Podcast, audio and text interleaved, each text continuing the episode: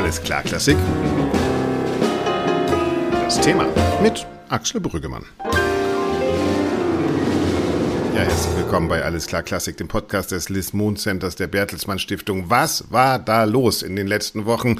Im Zentrum die Theater Erfurt und Wiesbaden. In Thüringen gab es erstmal ein langes Hickhack. Intendant Guy Montavon wurde nach Bekanntwerden eines Gutachtens, in dem von sexuellen Übergriffen und Machtmissbrauch die Rede ist, zunächst beurlaubt, dann wieder eingesetzt und jetzt am Donnerstag in einer Stadtratssitzung wieder beurlaubt. Die SPD und der Bürgermeister wollten an dem Intendanten festhalten, die anderen Fraktionen stimmten kollektiv gegen ihn.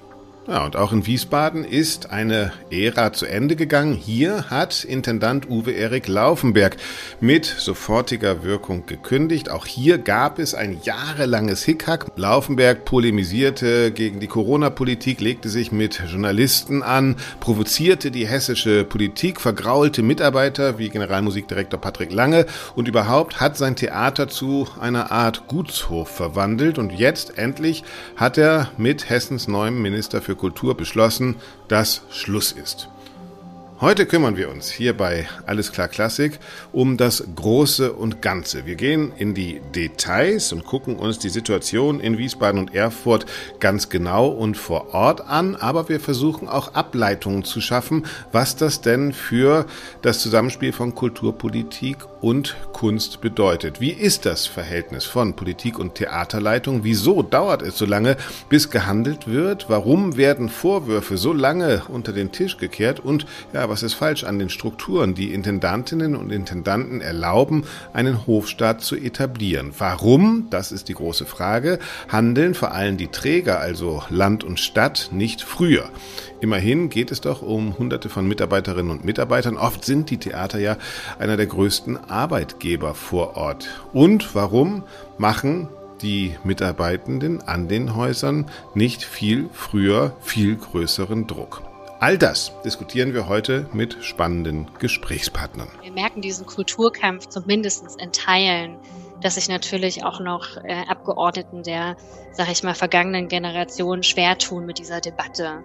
Die verniedlichen und sagen, ach, das ist ja alte Schule und die Kunst steht drüber. Aber das wird auch immer weniger. Auch wir innerhalb der Politik verändern uns und stellen auch andere Fragen. Das ist Katja Maurer. Sie ist linke Abgeordnete im Landtag von Thüringen, aber auch ehrenamtliche Stadträtin in Erfurt. Und da war sie am Donnerstag dabei, als über den Fall Guy Montavon abgestimmt wurde. Mit Katja Maurer rede ich über die Strukturen, die überhaupt zulassen, dass Machtmissbrauch an Kulturinstitutionen stattfindet. Außerdem rede ich mit Volker Milch, dem Journalisten der Wiesbadener Zeitung, der persönlich zum Angriffspunkt, zum Lieblingshassobjekt des Intendanten Kai-Uwe Laufenberg geworden ist. Das ganz ursächliche Problem an den Wurzeln ist im Fall von Laufenberg gewesen, dass äh, man eben einen sehr produktiven Künstlerintendanten engagiert hat, der das Theater als Bühne zur Selbstprofilierung maximal ausgenutzt hat. Der Journalist Volker Milch, mit dem wir die aktuelle Entwicklung in Wiesbaden gleich besprechen werden. Und um das Ganze noch einmal etwas aus der Vogelperspektive anzuschauen, reden wir am Ende des Podcasts mit Manuela Schmidt. Sie ist stellvertretende Fraktionsvorsitzende in Berlin für die Linke, verantwortlich unter anderem für Kultur und sie hat lange mit Kultursenator Klaus Lederer zusammengearbeitet. Wir erinnern uns, Lederer hat unter anderem die Causa Daniel Barenbäum organisiert. Auch da gab es ja schwere Vorwürfe. Es wurde gehandelt und am Ende stand eine Vertragsverlängerung für Barenbäum. Ich rede mit Manuela Schmidt über das Zusammenspiel von Politik und Weltstars in der Kultur. Es ist eben völlig egal, ob das jetzt Paulchen Müller ist oder ob das eben ein Daniel Barenbäum ist. Dinge, die nicht in Ordnung sind, müssen auch so benannt werden, wenn es so ist. Wir beginnen in Erfurt. Am Donnerstag fand eine Stadtratssitzung statt, in der gegen die SPD und den Bürgermeister Andreas Bausewein entschieden wurde, dass der Intendant des Theaters Erfurt Guy Montavon weiterhin beurlaubt bleiben soll. Was ist passiert? Schon vor einiger Zeit hat die Frauenbeauftragte in Erfurt darauf aufmerksam gemacht, dass es Vorwürfe aufgrund von sexuellen Übergriffen am Theater in Erfurt geben soll.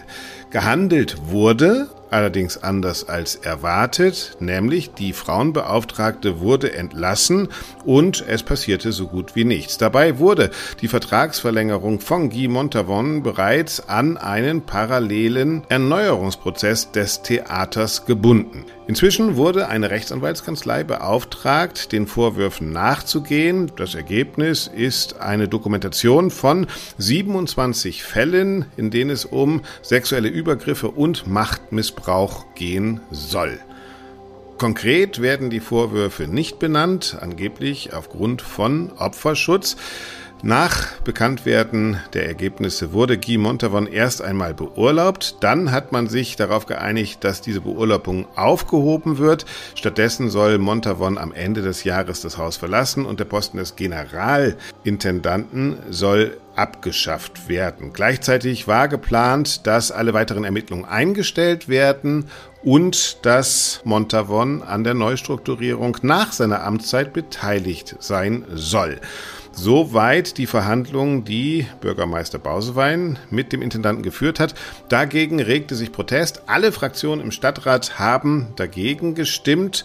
Und jemand, der die Situation ganz genau kennt, ist Katja Maurer. Sie sitzt eigentlich im Landtag von Thüringen, ist aber auch ehrenamtlich im Stadtrat von Erfurt und hat die kulturelle Szene in Erfurt und den Fall Guy Montavon ganz genau beobachtet. Schön, dass Sie bei uns sind. Hallo, Frau Maurer. Hallo, schön, dass ich da bin. Ja, das ist schön, dass Sie da sind. Überhaupt schön, dass Sie da sind. Und auch schön, dass Sie bei uns sind. Ähm, was ist da los bei Ihnen in Erfurt? Also 22 Jahre, glaube ich, ist Guy Montavon Intendant. Mhm. Und jetzt kulminiert das alles in einem fast schon unüberschaubaren Hitkack. Warum hat Kulturpolitik so lange gepennt? Ja, das ist eine berechtigte Frage. Und ich glaube, weil bewusst Menschen die Augen verschlossen haben. Die Montafon hatte bis in hohe Kreise Freundschaften geprägt und so hat man früher und ich glaube auch heute zu großen Teilen auch Politik gemacht. Mhm. Man hat Entscheidungen aus dem Bauch heraus getroffen und man darf auch nicht vergessen, ich will jetzt keine Gender-Debatte daraus machen, aber wenn äh, Stadträte zu großen Teilen, zu über 70 Prozent, wie in Erfurt zum Beispiel, aus Männern auch bestehen, ist die kritische Stimme oder der Adressat oder die Möglichkeit, dass sich eine Frau an eine Stadträtin wendet und sagt, Leute, hier ist echt was falsch. Also diese Möglichkeit ist einfach geringer da. So ja, aber ist doch besonders schockierend, oder? Also äh, ich, ich, Absolut. ich erinnere mich. Auch der Stadtrat, auch die Stadtspitze äh, muss sich äh, diese kritischen Fragen stellen und muss darauf auch eine Antwort finden und muss auch sagen, hey, ja, es ist so, auch wir haben auf die vielen Achtungs nicht ausreichend gehört. Das ist ja berechtigt. Ich erinnere mich vor, ich glaube, drei Monaten oder so habe ich äh, mein Buch vorgestellt auf der Frankfurter Buchmesse mit Bernd Löbe, dem Intendanten der Frankfurter Oper. Der sagte, alles toll, Herr Brüggemann, aber diese ganze MeToo-Debatte und sowas, das haben wir als Theater doch längst schon für uns geregelt. Das ist doch überhaupt gar kein Thema mehr, worüber ja. Sie da schreiben.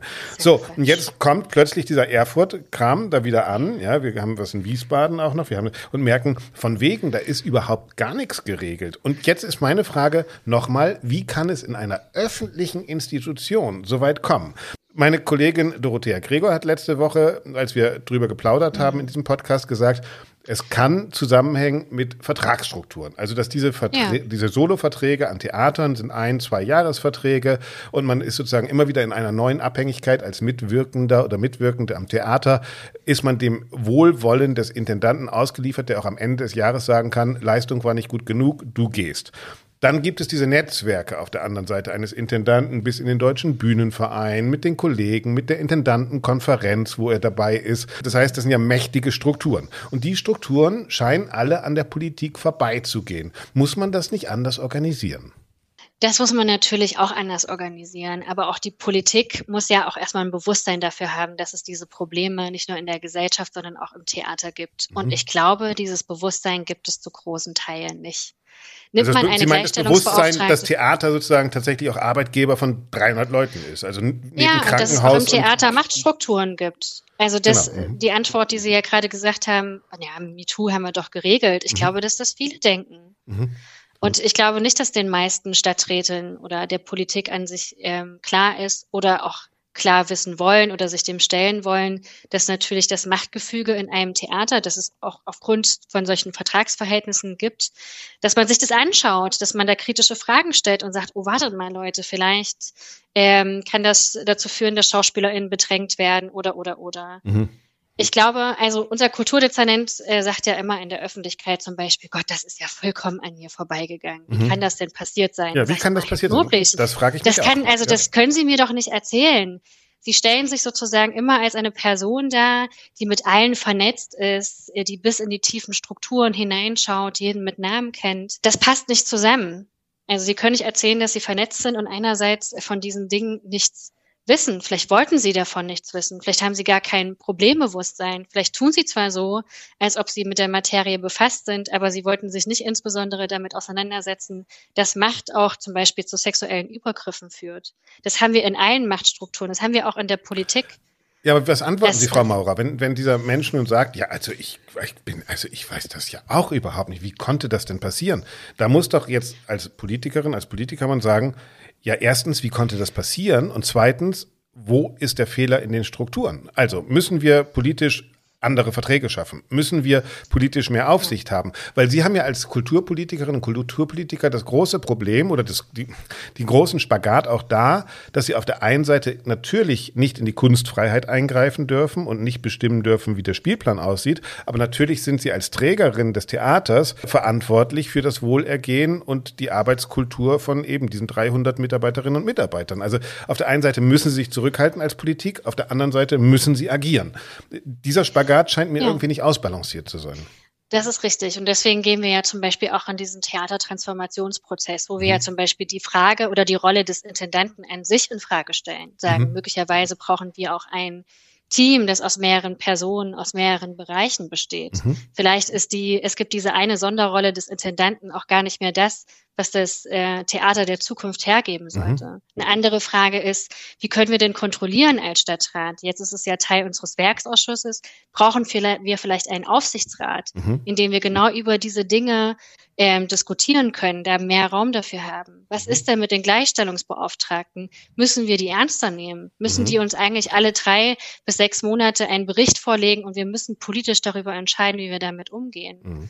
All das sind Forderungen, die Gibt es wir jetzt überhaupt Code of natürlich haben. Conduct? Was passiert eigentlich, wenn sich jemand beschwert? Also Gibt's- ich habe das so anonym. ist es, genau, gibt's nicht. Ja, genau, gibt es eben bei Wahnsinn. Ihnen nicht, ja. Äh, Ja, Wahnsinn, ich, ich kriege ja. sowas als Journalist oft anonym, da kann ich dann leider wenig, selbst wenig mit anfangen, aber ich habe so ein Beispiel aus München, dass sich jemand da an die Kulturpolitik gewandt hat ähm, und auch da gesagt wurde, ja, ja, das kriegen wir schon irgendwie hin und der Intendant ist aber sehr, sehr wichtig und so, so, so. Und dann sind da plötzlich so Machtstrukturen, die auch in Kunst natürlich Repräsentationsstrukturen sind, ja. Je größer der Name, desto größer das Scheinwerferlicht und, und, und je toller die Kultur und das Geniekult ist, desto unangreifbarer wird halt auch jemand. Ne? Also da wird die Kunst dann So über es. den Menschen gestellt. Und wir leben doch in, eigentlich in einer Zeit, da sind wir uns doch einig, da- dass wir gelernt haben, man muss nicht böse und doof sein, um gute Kunst zu machen. Ja, also es können auch nette Menschen gute Kunst machen. Also So ist es. ja, aber das scheint irgendwie bei Kulturpolitikerinnen und Kulturpolitikern noch nicht ganz angekommen zu sein. Die lassen sich auch blenden, oder? Also Nicht auch gerade von. Leuten. Ich glaube, es gibt eine neue Generation. Also man muss da, glaube ich, sehr unterscheiden. Wir merken diesen Kulturkampf zumindest in Teilen, dass sich natürlich auch noch äh, Abgeordneten der, sag ich mal, vergangenen Generation schwer tun mit dieser Debatte. Die sagen das, die verniedlichen und sagen, ach, das ist ja alte Schule oder Mhm, genau. die, die Kunst steht drüber. wo das gehobelt gibt wird, es, aber das.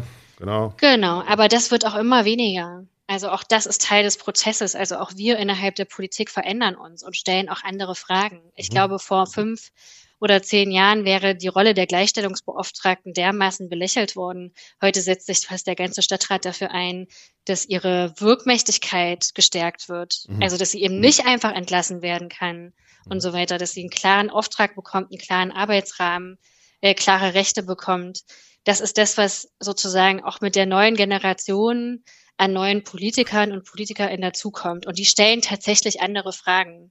Aber ist das ähm, etwas, was jetzt bei Ihnen in Erfurt diskutiert wird? Weil diese, dieses Beispiel haben Sie ja eben schon gerade gesagt. Die äh, ja. Gleichstellungsbeauftragte ist rausgeflogen, statt dass man ihre Beschwerden ernst genommen hat. Das Ding wurde unter den Tisch gekehrt, statt dass es aufgeklärt wird. Und selbst bei der Abwicklung jetzt, äh, Entschuldigung, aber macht die Stadtpolitik nicht irgendwie so eine äh, Figur, dass man von außen denkt, wow, die meinen das jetzt ernst und wir äh, haben das Gefühl, dass das da transparent irgendwie zu Ende gebracht wird, sondern bis in die letzte Sekunde ist das ein, Entschuldigung, von außen gesehen, jämmerliches Hickhack, was da passiert. Absolut. Also ich äh, zur, zur eigenen Ehrenrettung. Sie reden ja immer von der Stadtspitze, also von der Verwaltungsspitze als Stadtpolitik. Also der Oberbürgermeister und der Kulturdezernent haben ja sozusagen den Aufhebungsvertrag mit Montavon verhandelt. Und das mhm. sind ja die, die sozusagen ängstlich in Erscheinung treten. Müssen der wir auch ganz kurz erklären. Also dieser genau. Aufhebungsvertrag genau. ist sozusagen, sieht vor, dass ja. Ende der Spielzeit Guy Montavon gehen soll. Und worüber ich dann gestolpert bin, trotzdem in einem neuen Strukturierungsprozess nach ihm noch als Berater teilhaben soll an dieser ja, Neustrukturierung des Theaters. Also Entschuldigung, aber genau. das liest man und denkt sich, what? Genau, und die Stadtpolitik, der andere Teil, also die gewählten Stadträtinnen und Stadträte sehen das eben nicht so. Die sagen, was habt ihr denn da verhandelt? Also seid ihr wahnsinnig. Wer dieser Theatertransformationsprozess ist eben dazu da, sich von diesen alten Machtinstrumenten zu lösen von dieser glorifizierten Rolle des Intendanten, der sich alles leisten kann zu mhm. jeder Zeit und noch zum Essen eingeladen wird.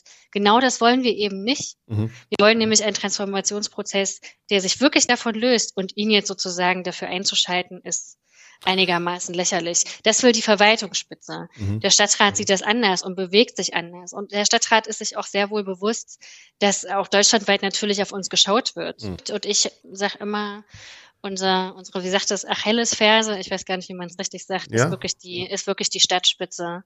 Ich hätte mir eine kämpferische Stadtspitze gewünscht, die gesagt hätte, ey, auf Teufel komm raus, wir wollen, dass er so schnell wie möglich aus dem Haus rausgeht. Und wenn es einen Rechtsstreit erfordert, dann ist das eben so. Aber wir schicken das Signal an unsere Mitarbeitenden und auch an alle anderen Beschäftigten von Theatern, das Signal raus, dass man das nicht tun kann. Und wir wollen ein Beispiel sein als Stadt Erfurt. Hm. Wir wollen sozusagen eine Linie vorgeben und sagen, an sich geht es nicht mehr. Mhm. Sexuelle Übergriffe, Machtmissbrauch. Stattdessen sozusagen hat man sich auf einen Aufhebungsvertrag eingelassen, der einigermaßen lächerlich ist. Glauben Sie, dass das, was jetzt momentan in Erfurt äh, debattiert wird, tatsächlich Anfang einer Neuordnung ist? Ja, ich bin davon überzeugt. Und wir haben in Erfurt die Sondersituation, dass wir diesen Transformationsprozess haben. Da könnten wir jetzt, glaube ich, auch noch mal zwei Stunden mhm. darüber reden, der ja wirklich sehr basisdemokratisch organisiert worden ist, wo Menschen eben ganz konkrete Vorschläge gemacht haben, wie sich ein Theater nach außen in die Gesellschaft, aber auch in die Politik öffnen kann, was man für andere Vorstellungen hat von der Leitungskultur und so weiter. Also wir sind, wir fallen, also wir fangen nicht bei Null an. Wir sind sozusagen vorbereitet und es gibt eine Sensibilität in dem Stadtrat dafür und vor allen Dingen einen Bildungsgrad dafür, dass es anders mhm. geht. Also die meisten Stadträte beschäftigen sich nicht den ganzen Tag mit äh, Führungskulturen in Theatern. Wir mhm. haben tausend Baustellen vor uns liegen. Mhm. Das ist in Erfurt aber anders, okay. weil wir diesen Tra äh, Transformationsprozess bereits durchdacht hatten, bevor dieser ganze Skandal so öffentlich geworden ist. Aber selbst die Leute, die Und in diesem Transformationsprozess drinne waren, Entschuldigung, dass ich da widerspreche, Frau Maurer, mhm. aber selbst mhm. die sind ja jetzt von der Erkenntnis mehr oder weniger kalt erwischt worden und haben auch nichts davon gewusst. Eben aus diesem Grund, dass die Mitarbeitenden offensichtlich Angst hatten, selbst denen etwas zu sagen. Also selbst da scheint es ja noch irgendwie. Über das Ausmaß dieses Skandals nicht. Das stimmt. Mhm. Also die detaillierten Beispiele, dessen war auch ich mir nicht bewusst. Also, dass es da ein Problem gibt und dass es da einen Wechsel in der Führungskultur und auch der Personen braucht im Besonderen, das war uns allen klar. Aber über die tatsächlichen Frustzustände der Mitarbeitenden in diesem Ausmaß, das war mir auch nicht klar. Mhm. Es gab eine Unzufriedenheit, deswegen gibt es ja auch diesen Transformationsprozess. Mhm. Ähm, aber dass wie jetzt zum Beispiel der Orchestervorstand heute schreibt, äh, dass das Verhältnis vollkommen zerrüttet ist und dass die nicht wollen, dass er noch einen Fuß ins Theater setzt. Äh, diese Deutlichkeit habe ich vorher nicht gehört. Mhm. Und ich hoffe nicht, dass ich einer dieser schlechten Abgeordneten bin, die das überhört hat. Mhm. Also da muss ich mich selber natürlich auch ins Nein, nein, da, da ist ja die Struktur, ja. genau. Das ist doch eigentlich, wo Sie als Politikerin auch sagen müssen, ja. das interessiert mich jetzt, weil ja. äh, den Fall müssen wir jetzt abwickeln, so oder so, ja, mit demokratischen Mitteln. Aber eigentlich geht es ja jetzt darum, zu gestalten, dass sowas nicht wieder passiert. In einem der größten Institutionen, die die Stadt als Trägerin hat, ja. Das ist ja sozusagen eine Verantwortung gegenüber auch den Mitarbeitenden der Stadt. Ja? Ähm, also als arbeitspolitische Handlungsnorm. Und ich plädiere dafür, dass wir das Experiment wagen sollten und nicht einfach wieder einen neuen Intendanten einstellen sollten, sondern uns darüber Gedanken machen sollten, wie es möglicherweise zum Beispiel ein Team geben kann. Mhm. So, das mhm. ist einer der vielen Ideen aus diesem Transformationsprozess. Und ich finde, ey, wann, wenn nicht jetzt? Lass es ja. uns probieren. Mhm. Also lasst uns das Theater Erfurt als eine Art Zukunftshaus sehen. Wir stecken da jedes Jahr über 20 Millionen Euro rein. Eben. Das ja. hat, ja, das ist eigentlich, also, also, also bei all den schlimmen Dingen, die gerade passieren, gibt es so ein unfassbar großes Potenzial. Mhm. Und ich habe äh, total Lust darauf. Und mhm. es ist, glaube ich, auf das erste Mal der Punkt auch in dem Stadtrat und ich hoffe auch bei der Stadtspitze, ich hoffe, sie lässt sich belehren, dass wir solche Ausschreibungsverfahren zum Beispiel mal ganz neu gehen, ganz mhm. andere Anforderungen stellen, ganz andere, das Haus ganz anders verstehen. Berichten Sie uns, wie es weitergeht. Das mache ich auf jeden Fall. Frau Maurer, vielen herzlichen Dank. Ich habe zu danken. Katja Maurer von der Partei Die Linke im Stadtrat von Erfurt und im Landtag von Thüringen. Wir werden schauen, wie es weitergeht in Erfurt, denn da ist jetzt ja allerhand zu tun. Auf der einen Seite müssen und sollen die Vorwürfe nun nochmal genau untersucht werden. Guy Montavon hat angeblich schon juristische Schritte gegen einzelne Stadträtinnen und Stadträte in Angriff genommen. Es geht also tatsächlich um die Deutungshoheit. Sicher ist der Plan der Auflösung Lösung, so wie sich der Bürgermeister Andreas Bausewein das vorgestellt hat, ist erst einmal gescheitert. Viel wichtiger finde ich aber, und das ist ja auch im Gespräch mit Frau Maurer klar geworden, ist es, wie kann man solche Zustände in Zukunft vermeiden? Welche Konsequenzen muss die Politik da ziehen und wie kann die Kulturpolitik Verantwortung für die Mitarbeiterinnen und Mitarbeiter an Kulturinstitutionen tragen? Ähnliche Fragen hat man sich die letzten Jahre in Wiesbaden gestellt. Hier regierte das Theater Kai-Uwe Laufenberg. Er ist nicht nur Intendant, sondern auch Regisseur und er hat sich andauernd Scharmützel, mal größerer, mal kleinerer Nuancierung mit ganz vielen Feindinnen und Feinden gegönnt.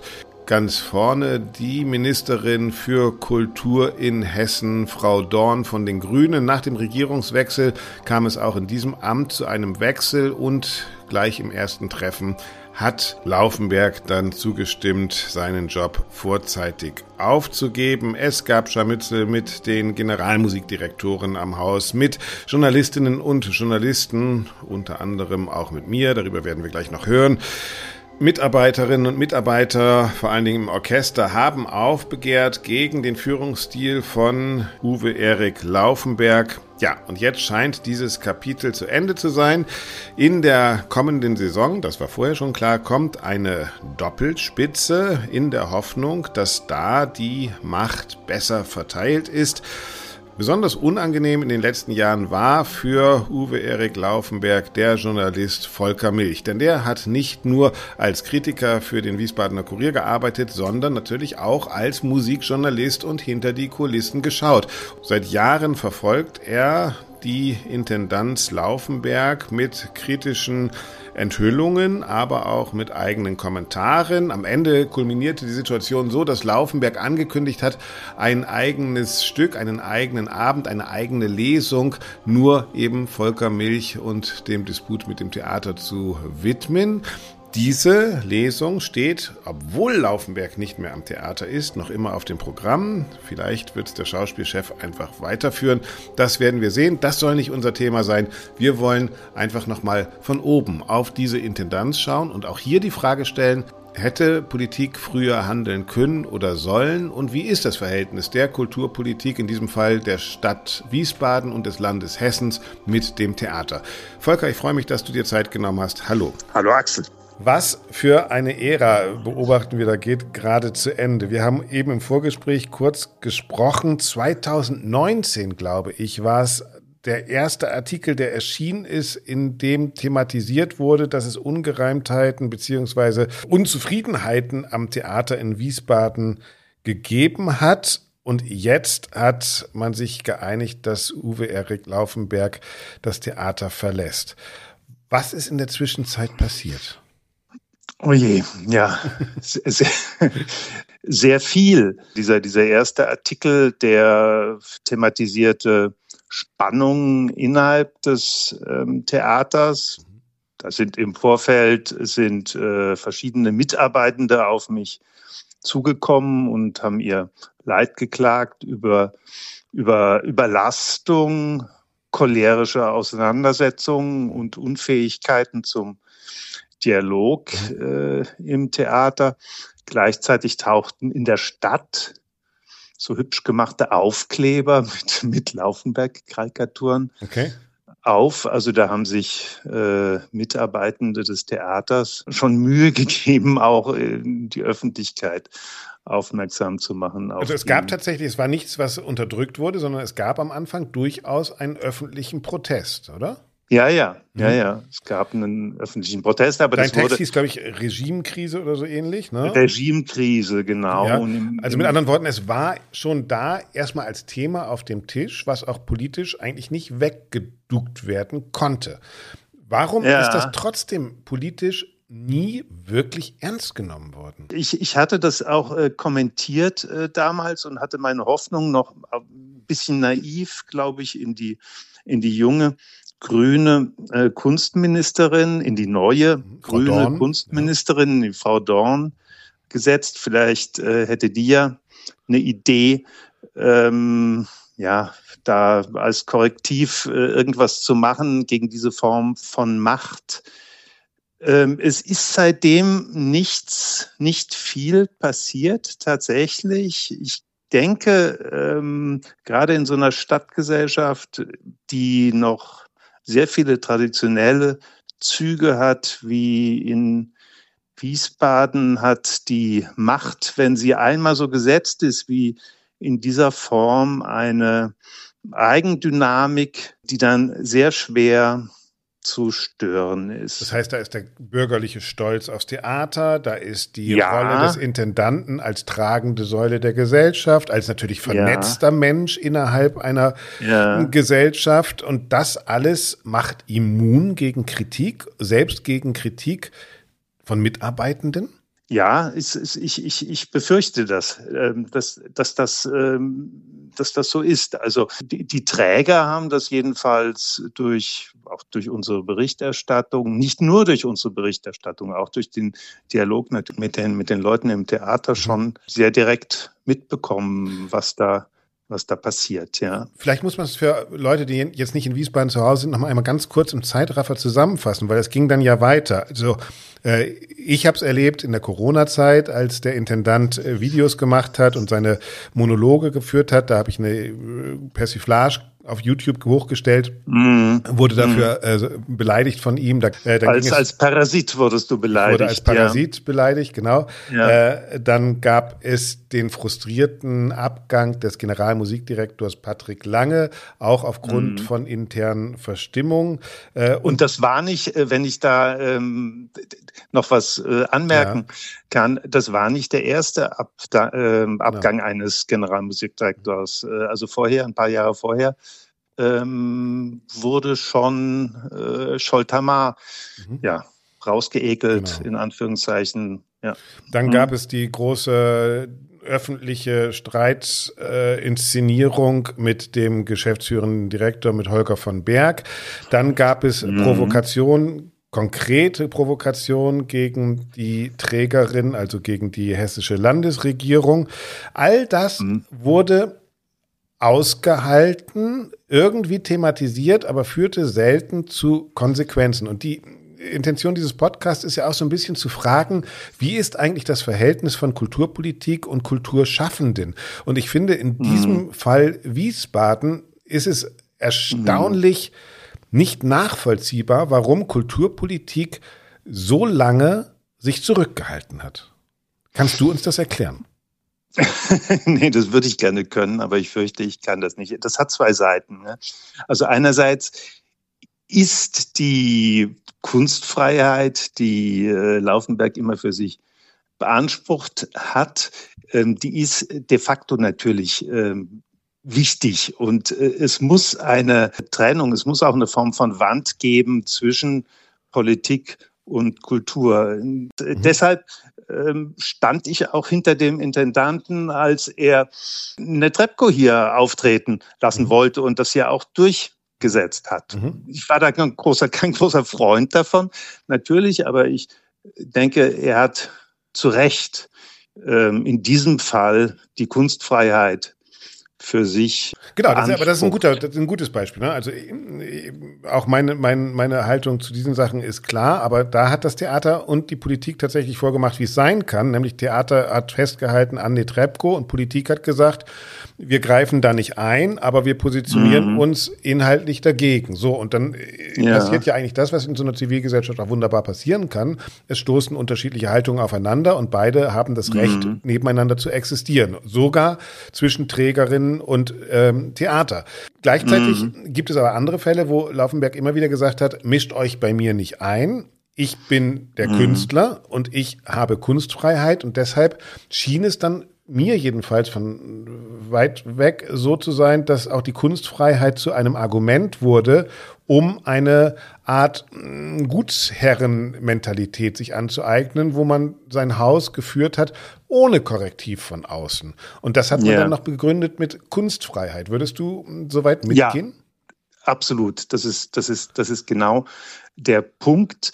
Das Problem, das, das, das ganz ursächliche Problem an den Wurzeln ist im Fall von Laufenberg gewesen, dass äh, man eben einen sehr produktiven Künstlerintendanten engagiert hat, der ähm, hat die, das, das Theater als Bühne zur Selbstprofilierung ähm, maximal ausgenutzt hat als vor allem als ähm, vor allem als Regisseur, aber eben auch als Schauspieler und als, als Regisseur eben in, in, in, in einer Form, ich meine, du hast auch Produktionen von ihm gesehen, auch in, auch in, auch in äh, Bayreuth. Der ähm, legendäre Parsival, ja.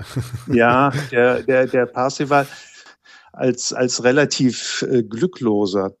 Meister ist er eigentlich nur im generieren eine Aufmerksamkeit, mhm. die im umgekehrt proportionalen Verhältnis zu seinem Talent steht. Aber da, da, da, ist er wirklich gut. Da greift vielleicht wieder das, was du eben gesagt hast über diese Stadtgesellschaft in Wiesbaden, weil man hat ihm ja durchaus zugeschrieben, also gerade auch durch Scoops mit Anna Netrebko, durch äh, Schager, was weiß ich was. Mhm. Also er hat ja dann auch große Stimmen dahergeholt. Absolut. Hatte ja. auch Patrick Lange ja. einen guten Dirigenten, hat ein gutes Orchester. Ähm, äh, tatsächlich entstand ja da so irgendwie der, jedenfalls vor Ort Eindruck, das ist ein großer Intendant, der bringt dem Haus mhm. Bedeutung. Mhm. Und diese Bedeutung, die ihm dazugeschrieben wurde, führte für mich mhm. jedenfalls von außen gesehen dazu, dass auch Politik natürlich Angst bekam, sich mit jemandem Mächtigen anzulegen. Wir hören das später im Podcast noch, da geht es um Berlin und um die ähm, Reaktion der Kulturpolitik mm. auf Daniel Barenbäum, dem ja auch ähm, mm. Führungsschwäche, äh, sagen wir es mal so, äh, vorgeworfen yeah. wurde.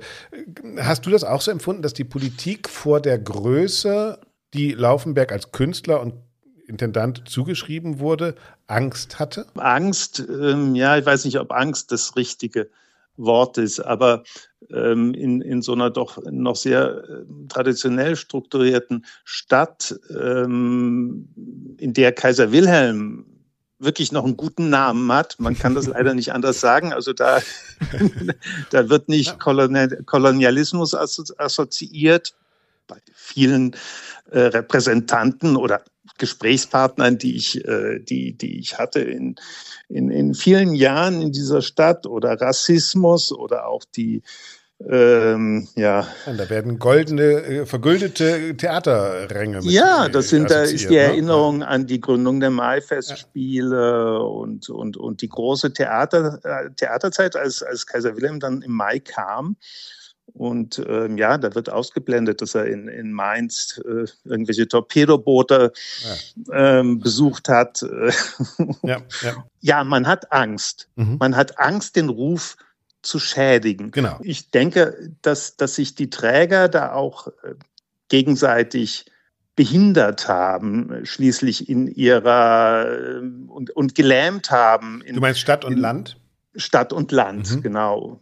Muss man also, wissen, Staatstheater Wiesbaden wird getragen sowohl von der Stadt Wiesbaden ja, als auch genau. vom Land.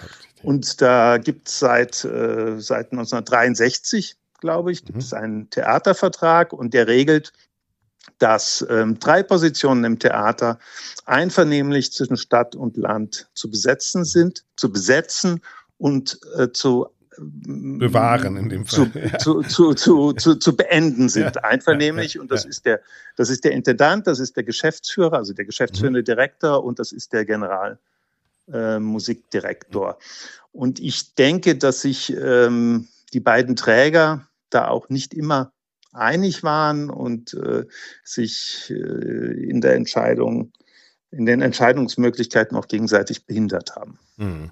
Müssen wir anders strukturieren? Müssen wir Theater anders aufbauen? Was können wir aus dieser Ära Laufenberg lernen, was wir vielleicht besser machen können. Denn es ist ja nicht jetzt irgendwie so, dass man sagt, okay, der ist jetzt weg, der ist jetzt gegangen, da hat man sich irgendwie zwar mhm. spät, aber geeinigt und jetzt wird alles besser, mhm. weil diese eine Person weg ist. Es liegt ja auch an Strukturen, wie wir jetzt merken. Was mhm. wäre sozusagen mhm. deine, deine Idee, was muss an Strukturen geändert werden, damit sowas nicht nochmal passiert. Wir, wir werden jetzt in Wiesbaden eine Doppelspitze haben. Allein da ist schon vielleicht ein, ähm, eine andere Art von Kontrolle, gegenseitiger Kontrolle. Mhm. Ähm, wäre eine Möglichkeit. Was gibt es noch für Struktur? Also es ist, ähm, also ich denke, es ist dringend zu warnen vor, vor im Lichte der Wiesbaden-Erfahrung von äh, vor inszenierenden Intendanten. Ja? Denn ähm, wenn deren Lust ähm, am Tun nicht, nicht äh, gebremst werden kann, ähm, dann äh, kann das zum, zum Crash des ganzen mhm. Betriebs führen. Weil auch die äh, Klarheit zwischen Kunstfreiheit und, und, und äh, Hausführung dann vielleicht auch gar nicht mehr so klar ist. Ne? Ist ja auch eine Sache, ja. die da ja. immer wieder balanciert werden muss. Ja, okay. Ja, also, und diese, diese, also da gab es ja jetzt in den letzten Jahren auch verschiedene ähm, Eskalationen, zum Beispiel während der Pandemie, ähm, als er unbedingt seinen Ring mhm. ähm, auf die Bühne bringen wollten und dann harte Auseinander Auseinandersetzungen hatte mit dem Orchester, das eben mhm. nicht im winzigen Graben in Wiesbaden äh, zusammengefercht äh, spielen, mhm. spielen wollte. Und, und diese Auseinandersetzung endete dann.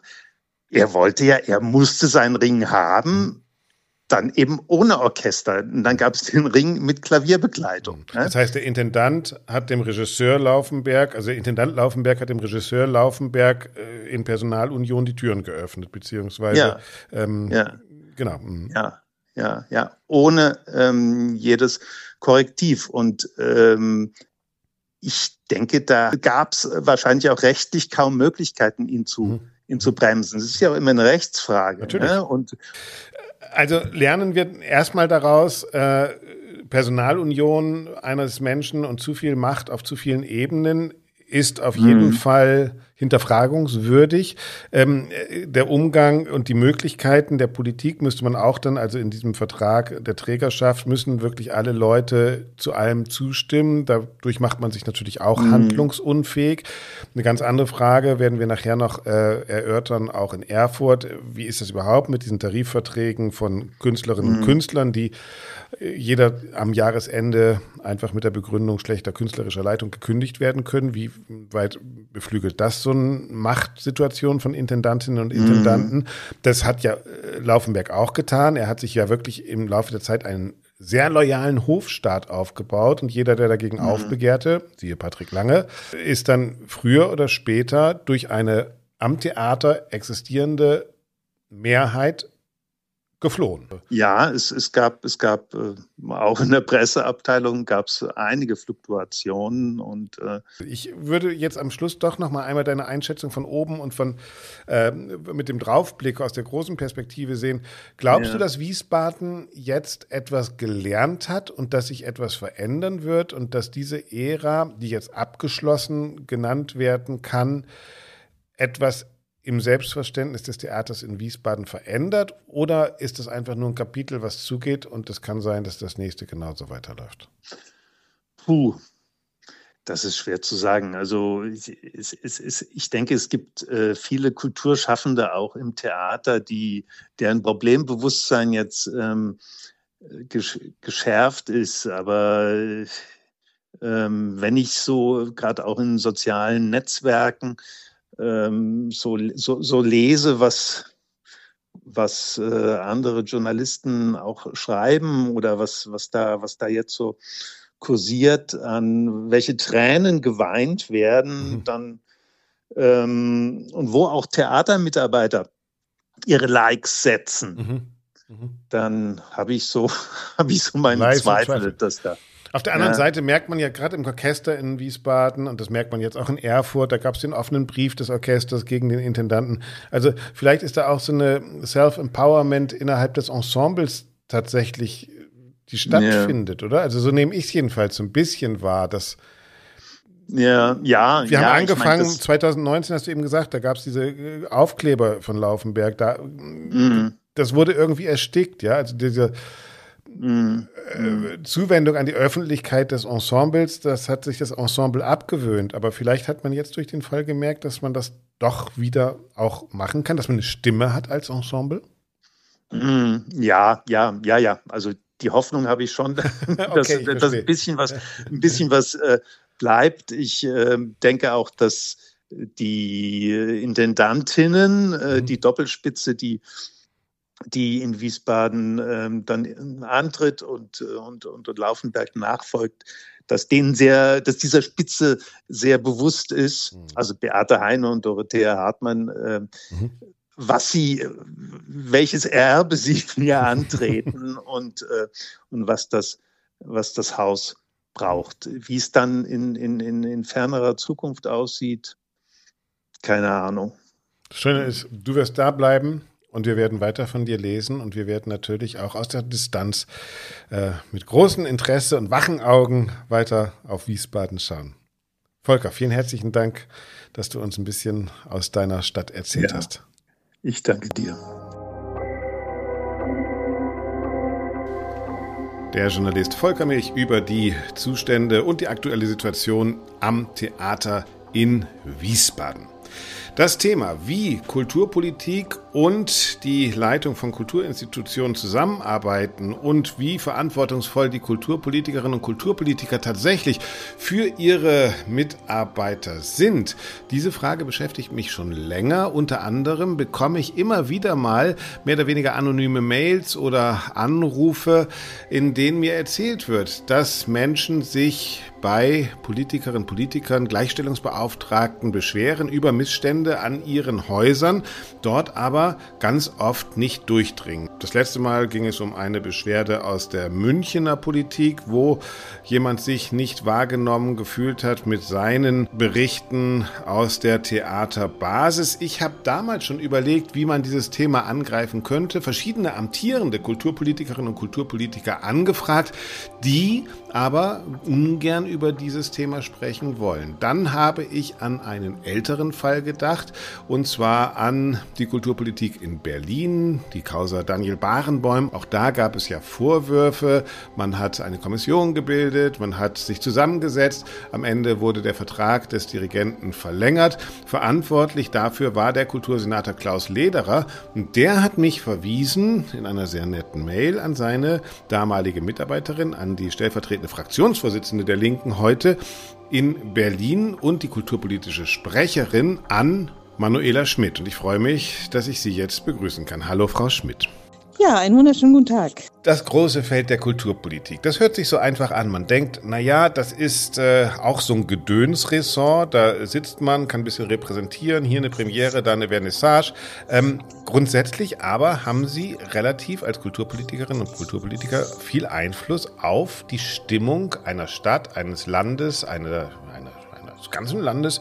Ähm, und auf der anderen Seite können sie dann vielleicht gar nicht so viel machen, wie man sich vorstellt, weil sobald sie irgendjemanden benannt haben, kann der mehr oder weniger in, im Rahmen der Kunstfreiheit machen, was man will. Ist das für Sie ein schönes Amt? Und wenn ja, was ist das Schöne erstmal vielleicht? Also natürlich ist es ein, ein wunderbares Amt für Kultur, verantwortlich zu sein, Gestaltungsspielräume zu haben, wunderbare Menschen auch kennenzulernen, weil Kultur lebt ja von und mit den Menschen, die sie gestalten und die sie ausfüllen. Und natürlich ist es etwas ganz Wunderbares. Vor allem Berlin ist ja unglaublich vielfältig und diese Vielfalt von von äh, Kunst, von Kultur, egal in welcher in welchem Bereich, egal in welcher Sparte, das ist etwas unglaublich Reiches und Bereicherndes. Mhm. Es gibt wahrscheinlich auch keine Stadt, auf der so viele Augen ruhen wie auf Berlin. Also ähm, es gab den Wechsel, Sie haben die Kulturpolitik äh, vor der Wahl äh, entscheidend mitbestimmt. Nach der Wahl war ein wichtiger Posten zum Beispiel zu besetzen, die Nachfolge von Daniel Barenbäum. Und da hat man schon gesehen, dass da auch Kulturpolitik große Personalentscheidungen treffen kann. Ist das eine politische Entscheidung, wer Intendantin oder Intendant wird? Zunächst ist es ja auch immer eine, eine Entscheidung eines Gremiums. Das ist ja nie eine Einzelentscheidung. Also kein Senator oder kein Senatorin entscheidet allein, wer die Nachfolge gerade von solch großen Häusern antritt, sondern da gibt es Gremien, die das gemeinsam entscheiden. Und das ist auch gut so. Wir haben ganz bewusst in Berlin entschieden, dass wir wichtige Entscheidungen auf viele Schultern legen. Mhm. Einfach weil wir auch eine ausgewogene Entscheidung brauchen. Ne? Also es braucht auf der einen Seite große Namen, aber Sie haben ja selbst gesagt, viele Augen ruhen auch auf Berlin, mhm. auch im kritischen Sinne. Mhm. Ne? Also was Diversität betrifft, was natürlich auch das Thema Gleichstellung betrifft. Mhm. Jetzt unterscheidet die Kulturpolitik, Frau Schmidt, von, von anderen Politikfeldern vielleicht auch, eben, Sie haben schon gesagt, die wunderbaren Menschen, mit denen Sie zu tun haben. Diese wunderbaren Menschen sind in der äh, oft ja sehr kreative Menschen und auch Menschen, die vielleicht nicht in den Kästen und in den Strukturen und in den ähm, Political Correctness äh, denken, wie ein Politiker, eine Politikerin denken muss. Haben Sie in Ihrer konkreten Arbeit erfahren, dass gerade künstlerische Freiheit und vielleicht auch Verrücktheit und äh, Dievenhaftigkeit und all das, was dazugehört, es für die Politik auch wahnsinnig schwer macht, sich zu positionieren, manchmal zu bestimmten Besetzungen, die man selbst getroffen hat? Auf jeden Fall. Also dass, dass es nur ein einfaches oder nur ein schönes Tun wäre oder geschafft wäre, das, das würde auch nicht der Realität entsprechen. Jeder Alltag ist natürlich bunt und vielseitig und natürlich ist es auch mit schwierigen Entscheidungen ähm, verbunden. Und ich will das einfach auch mal in die aktuelle Debatte bringen. Ich sag mal, für mich hört künstlerische Freiheit dann auf, wenn tatsächlich äh, Rassismus im Spiel ist, Antisemitismus im, im Spiel ist. Und gerade Berlin hat beim Thema Antisemitismus und Existenzrecht von Israel eine unglaublich hohe Verantwortung. Mhm. Von dieser Stadt ist äh, die Shoah ausgegangen. Und das sind für mich Bereiche, wo ich sage, das ist für mich ein absolutes No-Go. Mhm. Aber so einfach, das dann in der Praxis umzusetzen, ist es wiederum auch nicht. Weil natürlich alles, was dann entschieden wird, was äh, nach vorne gebracht wird, muss juristisch sauber sein. Und gleichzeitig ist es aber auch wichtig, deutlich zu machen, sowohl in die Kulturszene hinein als auch gegenüber den, den Menschen, die ja auch schauen, liebe Leute, hier gibt es für mich eine klare Position ohne Wenn und Aber. Punkt. Und diese Grenzen sind ja oft nicht nur politisch, also Antisemitismus, Richtig. Äh, nona, Richtig. ja. Ähm, in Berlin hat, haben wir es äh, gesehen in, mit ganz normalen künstlerischen Meinungsverschiedenheiten zwischen Politik und Kultur, aber wir haben es auch äh, gesehen, zum Beispiel mit Benehmen von unterschiedlichen Führungspersonen in der Kultur, die dann vielleicht juristisch noch sauber sind, aber öffentlich vielleicht nicht so. Sie sind ja auch Anlaufstelle für die ganzen Mitarbeitenden in den Kulturbetrieben, die Richtig. sagen können, hey, Frau Schmidt, also unser künstlerischer Leiter hier oder unsere künstlerische Leiterin, das finden wir jetzt gerade nicht so cool, wie der sich benimmt oder wie die sich benimmt, dann müssen Sie ja auch eingreifen. Wo sind da die Grenzen? Sind das dann erstmal Gespräche, die Sie führen? Was passiert, wenn Sie merken, immer, dass diese Gespräche nicht, nicht, nicht funktionieren? Also gerade wenn es so sich die, in diesem juristischen Graubereich bewegt, ähm, ist da Sensibilität geboten. Und natürlich ist das erste Mittel immer das Gespräch. Der Weg ist ja tatsächlich schwierig von einem normalen Mitarbeitenden an einem Theater meinetwegen äh, überhaupt zu Ihnen zu kommen und zu sagen, da war was. Ja, also da ist, da ist vielleicht Scham, da ist vielleicht äh, eine Autoritätsgrenze, da ist äh, die mhm. Angst, äh, doch negative Konsequenzen zu haben. Und Sie haben gesagt, Sie haben als Politikerin auch die Aufgabe, die Wege zu ebnen und strukturelle Rahmen zu ändern? Sie haben das schon gesagt, Fair Stage zum Beispiel ist ein, ein ähm, System. Würden Sie sagen, Berlin ist da so weit aufgestellt, dass wirklich jeder, dem etwas passiert ist, mehr oder weniger einen Draht zu Ihnen schaffen kann und von Ihnen oder von Ihren Nachfolgern jetzt auch gehört wird? Nein, am Ende eines solchen Prozesses kann man gar nicht sein, einfach weil die Entwicklungen ja auch äh, weitergeht und weil die Menschen Gott sei Dank immer selbstbewusster werden, sich auch mehr trauen. Dazu muss ein Prozess auch immer fortgehen und zu sagen, man wäre hier am Ende, um Gottes Willen, mit welcher Arroganz kann jemand oder Frau sowas behaupten, das wäre wirklich fatal. Dann hat man die Aufgabe nicht verstanden, die man hat. Mhm. Fakt ist, dass es äh, neben den Strukturen, neben den Rahmenbedingungen, die man schaffen muss, für die wir Verantwortung äh, tragen, auch ähm, den Prozess braucht, dass die Menschen Vertrauen schöpfen können. Ne? Also man hat auf der einen Seite die Strukturen, die Rahmenbedingungen, aber sie müssen auch funktionieren. Sie müssen sichtbar für die Menschen funktionieren, so dass sich dann auch immer mehr trauen. Mhm solche, solche Strukturen zu nutzen und auch wahrzunehmen. Sie hatten genau. in Ihrer Amtszeit diesen großen Fall Daniel Barenboim. Das war eine große Pressegeschichte. Äh, es war was dran, es war was nicht dran.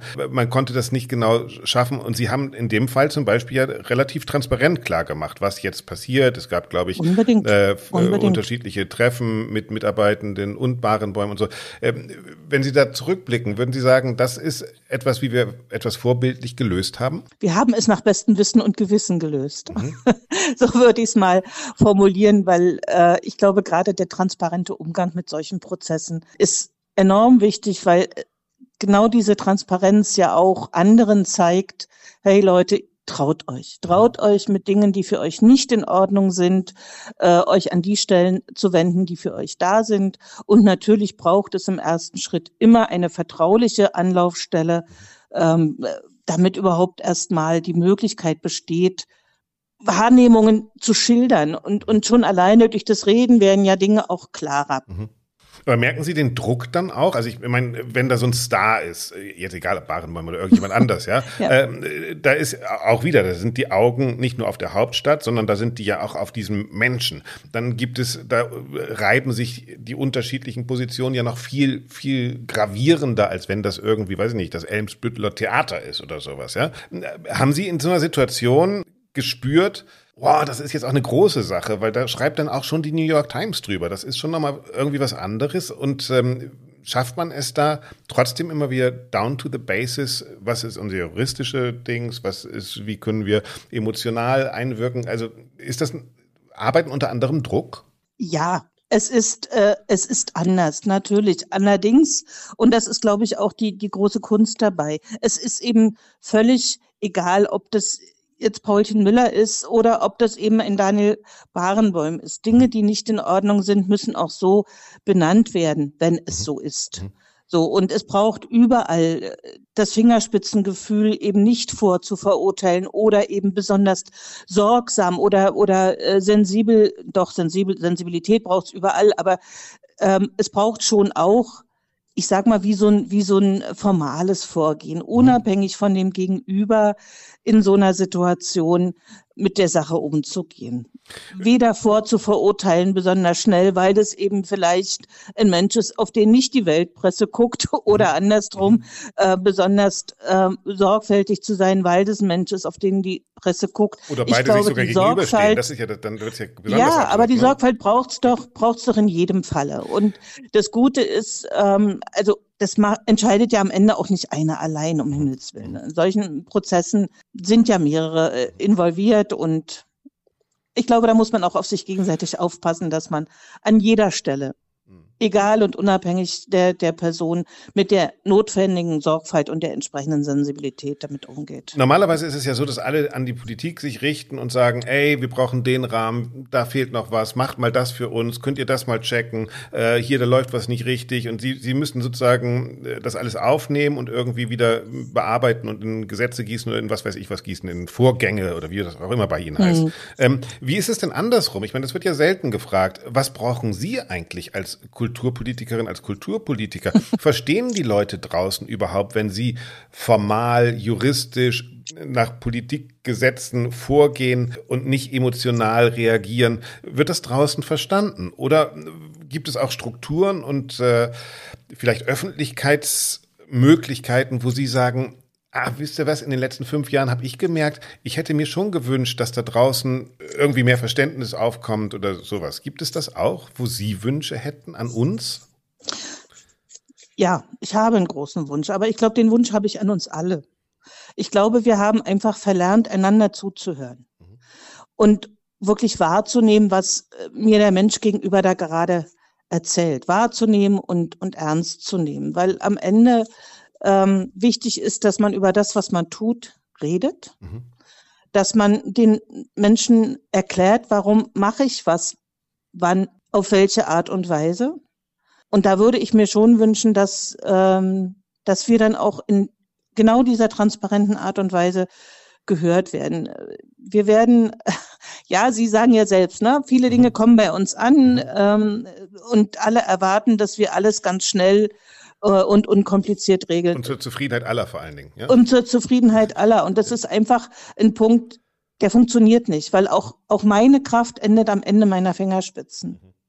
So, und äh, es gibt Dinge, die muss ich leider auch in meinem Bereich so hinnehmen, wie sie sind, weil ich sie nicht ändern kann. Auch da muss ich die Weisheit äh, besitzen und, und akzeptieren, dass es Dinge gibt, die wir nicht verändern können mhm. oder die wir vielleicht auch nicht verändern wollen. Mhm.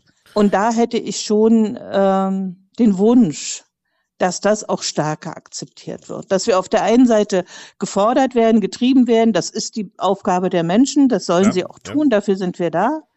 Aber dann eben auch zuzuhören und zu sagen, okay, ich akzeptiere an der Stelle war dann vielleicht mehr doch nicht möglich. Mhm. Das gilt auf der einen Seite für uns als Politikzuschauer. Ich meine, wir sind ja alle Politik auf der anderen Seite, ja. ja Aber es ja. gilt wahrscheinlich auch für Künstlerinnen und Künstler. Wie ist denn da Ihre Erfahrung? Genauso. Äh, da, da gilt das ganz genauso. Haben die so grundsätzlich gesagt mal genügend Verständnis auch für Ihre Position? Das ist natürlich auch hier sehr unterschiedlich. So vielfältig wie die Kunst und Kultur, so unterschiedlich sind natürlich auch äh, die Menschen mit ihren Erwartungen, mit ihren äh, Haltungen.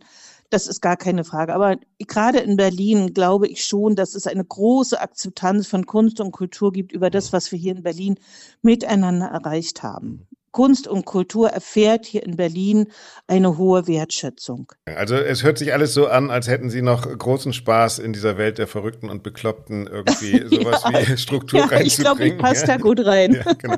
Also, da passen Sie gut rein, genau. Da passen wir alle rein. Deshalb fühlen wir uns auch so wohl.